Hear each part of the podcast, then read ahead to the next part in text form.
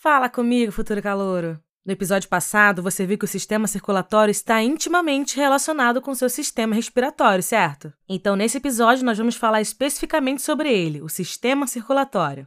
Esse sistema de entrega de mercadorias muito importante que, diferentemente dos correios, ele nunca traz o produto solicitado. Chega no tempo, quantidade e no endereço certo. Bem, o sistema circulatório funciona com bombeamento, assim como o sistema respiratório, exceto que, em vez de mover o ar para dentro e para fora dos pulmões, move o sangue para dentro e para fora dos pulmões, para lugares do corpo que precisam dele, e traz o sangue desoxigenado de volta para nossos pulmões. Talvez você esteja se perguntando: é, e o coração?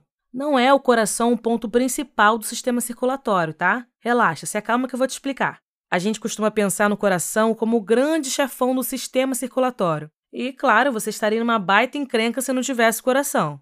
Mas o trabalho do coração é basicamente fazer o sistema circulatório funcionar, sacou? Mover o sangue por todo o seu corpo e devolvê-lo para os pulmões, para que eles possam pegar mais oxigênio e se livrar do CO2. Resultado: o sistema circulatório dos mamíferos essencialmente faz um desenho de um oito. O sangue oxigenado é bombeado do coração para o resto do corpo, e quando faz o retorno para o coração novamente, é bombeado em um circuito menor para os pulmões, para poder pegar mais oxigênio e despejar o CO2 antes que ele volte para o coração e comece todo o ciclo de novo. E apesar de o coração fazer todo o esforço no sistema circulatório, os pulmões eles são o quartel-general das hemácias. Pensa assim: os carteiros que carregam oxigênio e o CO2. Então, quando você se lembrar do sistema circulatório, você vai imaginar um grande sistema de correios. O coração é o chefão. Imagina um chefe vermelho no formato de um coração. Agora, as hemácias são os carteiros. Pensa em um carteiro vestido de amarelo com azul. Pois é, eles são as hemácias. A forma como o sistema circulatório move o sangue é bem estilosa, tá? Lembra quando eu estava falando sobre o ar se movendo de alta pressão para baixa pressão? Então, o mesmo acontece com o sangue. Um coração com quatro câmaras, que é apenas um baita pedaço forte de músculo. Está desenhado para que uma câmara, o ventrículo esquerdo, tenha muita pressão. De fato, a razão pela qual o coração está localizado um pouquinho para a esquerda do centro é porque o ventrículo esquerdo é tão assustadoramente enorme e musculoso. E tem que ser assim mesmo, né? Para que mantenha a pressão alta o suficiente para que o sangue oxigenado seja expelido dali. Do ventrículo esquerdo, o sangue se move pela aorta, um tubo gigante, e depois por meio das artérias e dos vasos sanguíneos, que levam o sangue fora do coração para o resto do corpo. As artérias, elas são musculares, tá? E têm paredes grossas para manter a alta pressão enquanto o sangue circula. Enquanto as artérias se ramificam para irem em diferentes lugares, elas formam arteríolas menores, os leitos de pequenos capilares, os quais, através da sua enorme superfície, facilitam a entrega de oxigênio em nosso corpo para as células que precisam. O leito de capilares é um lugar onde o sangue pega o CO2. De lá, o sangue continua se deslocando para um ponto de menor pressão. Por meio de uma série de veias, elas fazem o oposto do que as artérias fizeram. Ao invés de separar, se tornam menores e menores e pequenas seguem juntas para fazer veias maiores e maiores, para levar o sangue desoxigenado de volta ao coração. E aí, tudo certo? Tá dando para entender? Eu sei que é muita informação, calouro, mas tenta prestar atenção.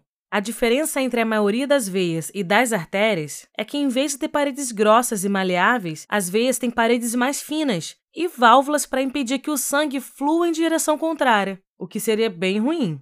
Isso é necessário porque a pressão do sistema circulatório vai caindo até que o sangue flua para as duas veias principais. A primeira é a veia cava inferior, que desce pelo centro do corpo e cuida do sangue que vem da parte baixa do seu corpo. A segunda é a veia cava superior, que se localiza no topo do coração e recolhe o sangue da parte superior do corpo. Juntas, elas entram no átrio direito do coração, que é o ponto de menor pressão do sistema circulatório. Todo o sangue desoxigenado está agora de volta ao coração e ele precisa sugar mais um pouco de oxigênio. Portanto, ele flui para o ventrículo direito e então para a artéria pulmonar. Lembre-se de que a artéria é algo que flui para fora do coração, mas nesse caso o sangue é desoxigenado. E se liga, pulmonar significa dos pulmões. Então você sabe que esse é o caminho para os pulmões. Depois que o sangue faz o seu caminho para os alvéolos e pega o oxigênio fresco, ele flui para a veia pulmonar. Lembra que é uma veia, porque está fluindo para o coração, ainda que contenha sangue oxigenado.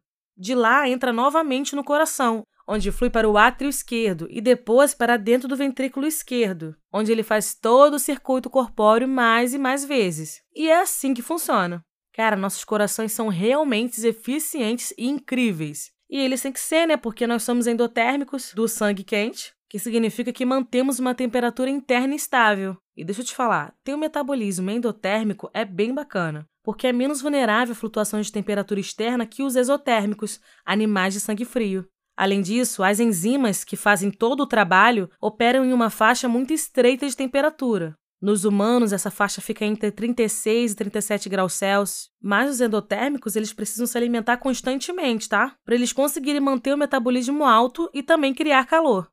Por causa disso, precisamos de muito oxigênio, graças ao incrível e eficiente coração de quatro câmaras e nossos gigantescos pulmões. Exotérmicos, por outro lado, têm metabolismos lentos e não precisa de tanto alimento. Um exemplo aí é uma cobra, que fica super tranquila se fizer uma refeição mensal só.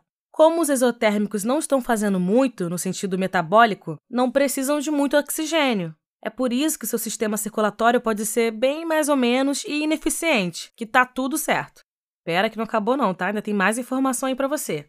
No desenvolvimento dos cordados, um dos sinais de complexidade era o número de câmaras no coração de um animal. Peixes têm apenas duas câmaras, um ventrículo e um átrio. O sangue se oxigena quando se move através das guelras e então leva o oxigênio pelo resto do corpo de volta ao coração, onde se move nas guerras de novo. Os répteis e anfíbios têm corações de três câmaras. Eles têm dois átrios, mas apenas um ventrículo. Isso significa que nem todo o sangue oxigenado sempre faz um circuito completo pelo corpo. Portanto, o sangue oxigenado ele é bombeado através do corpo e misturado com um pouco de sangue desoxigenado. Não é super eficiente, mas, de novo, não precisa ser.